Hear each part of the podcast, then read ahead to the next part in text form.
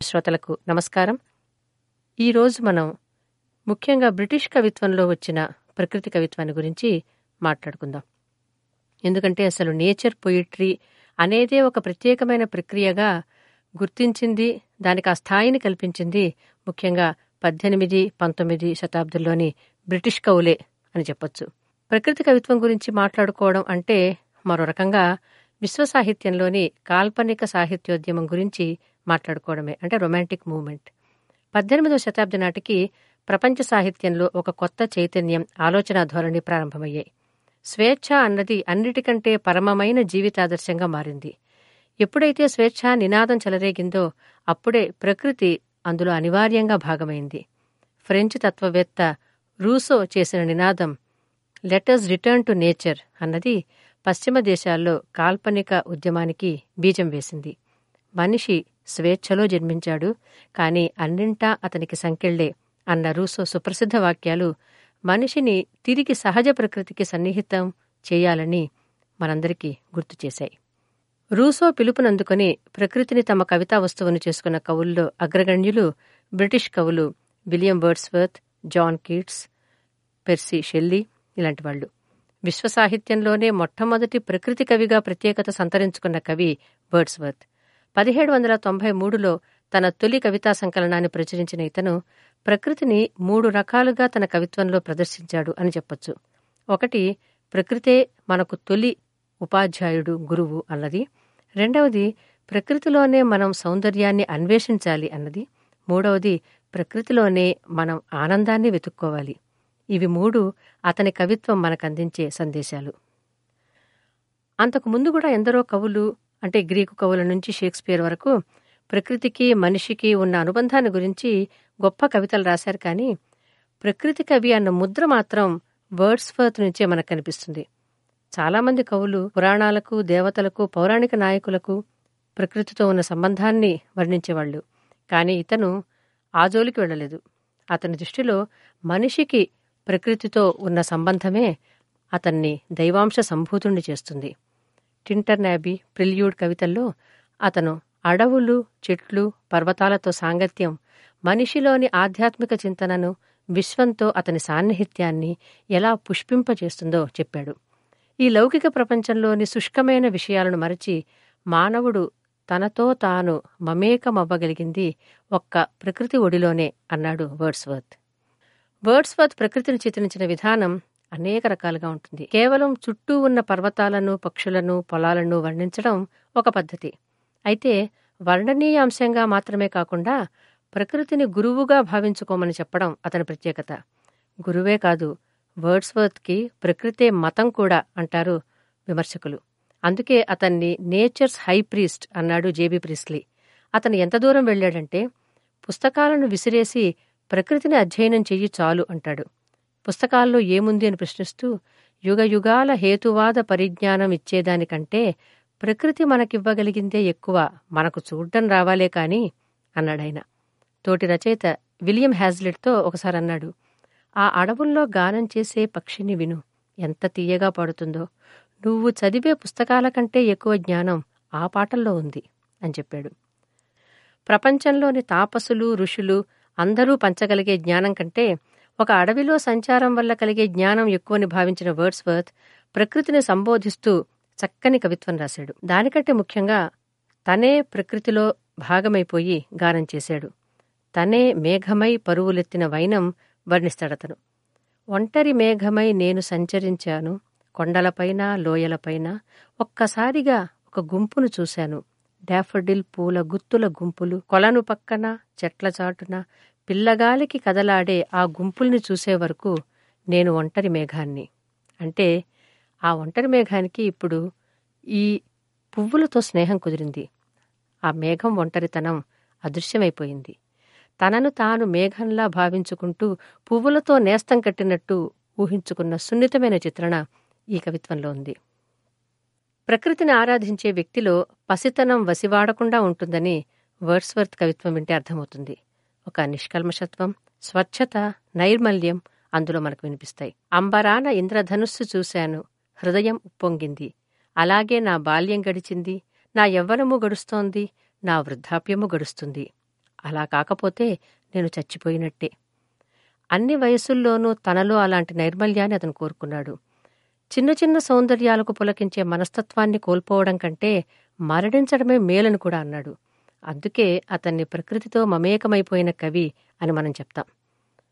ప్రకృతిలో అన్నీ అంత ఆనందంగా ఉంటే మనిషి బాధగా ఎలా ఉండగలడో నిస్పృహగా ఎందుకుంటాడో నిరాశ ఎందుకు పడతాడో ఇతనికి అర్థం కాదు. అందుకే అంటాడు కొండల్లో ఆనందం వెల్లివిరుస్తోంది. ఫౌంటైన్లు జీవంతో తుళ్ళిపడుతున్నాయి. మేఘపు శకలాలు పరిగెడుతున్నాయి. నీలాకాశం విందు చేస్తోంది. వాన వచ్చింది వెలిసింది. ఇంక దుఃఖానికి చోటేది? అన్నది అతని ప్రశ్న.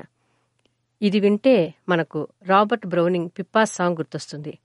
వసంతకాలంలో ఉదయ సంధ్య సమయంలో ఏడు గంటల వేళ పక్షుల కిలకిల రావాల నడుమ మంచు ముత్యాలతో కొండల మెరుపులు ముల్లునంటుకున్న నత్త ఎన్నీ సరిగ్గా అమిరాయి సర్వసహజంగా ఉన్నాయి.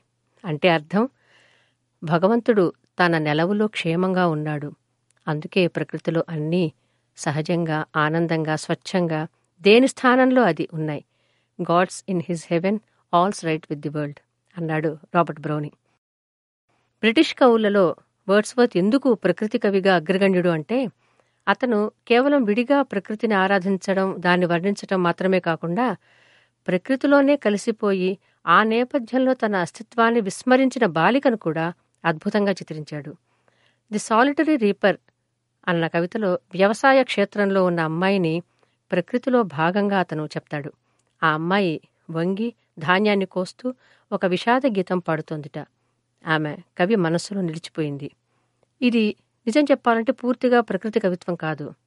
కానీ ప్రకృతి వంటి బాలిక పాట ప్రకృతిలో కలిసిపోయిన వైనాన్ని అది తన మనసులో ఒక మధుర జ్ఞాపకంగా నిలిచిపోయిన అనుభవాన్ని కవి మనతో పంచుకుంటాడు. ఆమె ఏం పాట పాడుతోందో నాకు చెప్పరు అని మనల్ని అడుగుతూ పాటలో విషయం ఏదైనా ఆమె పనిచేస్తూ ధాన్యం కోస్తూ పాడుతున్న విషాద గీతం ఎప్పటికీ అంతులేని గీతంలా ఉండిపోయిందంటాడు వర్డ్స్వర్త్. ఆమె పాట నైటింగేల్ పాటలా ఉందంటాడు. కవి ఆమె పాట వింటూ ముందుకు సాగిపోయాడు. కొండ ఎక్కడం ప్రారంభించాడు. ఇక క్రమంగా ఆ పాట వినిపించటం లేదు. కానీ అది మనసులో అలా నిలిచిపోయింది. వర్డ్స్వర్త్ రాసిన మరొక సుప్రసిద్ధ గీతం లూసీ గ్రే. ఇందులో కూడా ఒక కథానాయిక ఉంది. అయితే ఏ మనిషి అయినా ఏ వ్యక్తి అయినా వర్డ్స్వర్త్కి ప్రకృతిలో భాగంగానే ఉంటారు.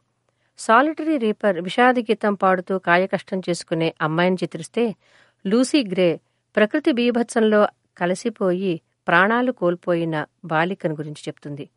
నాన్న పంపగా అమ్మ కోసం దీపం చేతపట్టి మధ్యాహ్నమే తనకెంతో అలవాటైన అడవి మార్గంలో లూసీ ప్రయాణిస్తుంది. అయితే ప్రకృతి కల్పించిన తుఫాను బీభత్సంలో అదృశ్యమైపోతుంది. ఆమె చనిపోయింది అని ఎక్కడ అనడు కవి. మళ్ళీ కనిపించలేదు అంటాడు. ప్రకృతిలో కలిసిపోయిందేమో అని కూడా ఊహలు చేస్తాడు.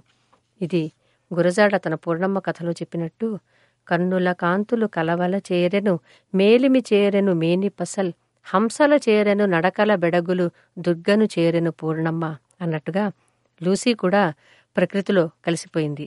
గురజాడ వారి పూర్ణమ్మ దుర్గలో కలిసిపోయినట్టు. వర్డ్స్వర్త్ ప్రెల్యూడ్లో టింటర్ నాబీలో ప్రకృతి ఆరాధన అన్నది ఎలా మనిషిని అలౌకిక ఆనందంలో నింపేస్తుందో చెప్పాడు. ప్రకృతిని తిలకించడంలో నిమగ్నమైన వ్యక్తికి క్రమంగా జీవితాన్ని అతలాకుతలం చేసే జటిలమైన సమస్యలను అర్థం చేసుకోగల మనస్థితి లభిస్తుందని శరీరంలో రక్త ప్రసారం ఆగిపోయి ఆత్మ మేల్కొని ప్రపంచ రహస్యాలను పరిశోధించడానికి పూనుకునే స్థితి లభిస్తుందని ఇవన్నీ సాధ్యమని ఈ కవితలు అంటాడు. తనకు బాల్యం నుంచి కూడా ప్రకృతే సర్వస్వం. Nature to me was all in all అన్నాడు వర్డ్స్వర్త్ తన జీవితంలో ఎంత దుర్భరమైన పరిస్థితులు ఎదురైనా ఒక్కసారి తను వీక్షించిన ప్రకృతిని గుర్తు తెచ్చుకుంటే ఆ బాధలన్నీ మటుమాయమైపోతాయని చెప్తాడు కవి. ప్రకృతిని బాధ పంచుకునేదిగా చూడడం ప్రకృతి ఒడిలో ఊరట చెందడం ప్రకృతికి తన బాధలు విన్నవించుకోవడం ఇవి వర్డ్స్వర్త్ కవిత్వంలో మనకు కనిపించే మనస్థితులు. తన ప్రియురాలు తను మనోజ్ఞమైన సరస్సు ఒడ్డున నిల్చుని కబుర్లు చెప్పుకున్న ఒకనాటి గతాన్ని గుర్తు తెచ్చుకుంటూ ఇప్పుడు ఆమె లేకుండా తను ఒక్కడే వచ్చినా so long a worshipper of nature hither came unwearied in that service. అంటే తను ఎంత బాధలో ఉన్నా ప్రకృతి మీద మాత్రం అదే ప్రేమ అదే ఆరాధన ఉన్నాయి అంటాడు. కేవలం తన కోసమే కాదు తన ప్రియురాలి కోసం కూడా తను ప్రకృతిని ఆరాధిస్తానని అంటాడు.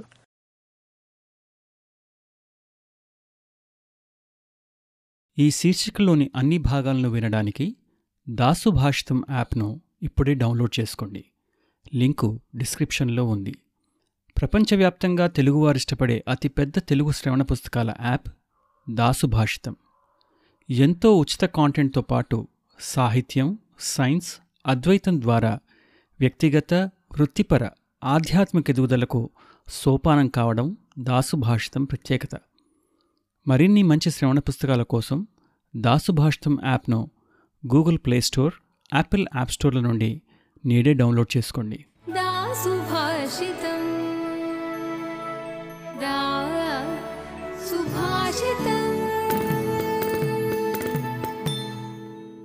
దాసుభాషితం. సమగ్ర శ్రేయస్సుకు సోపానం. W W W dot Dasubhashitam dot com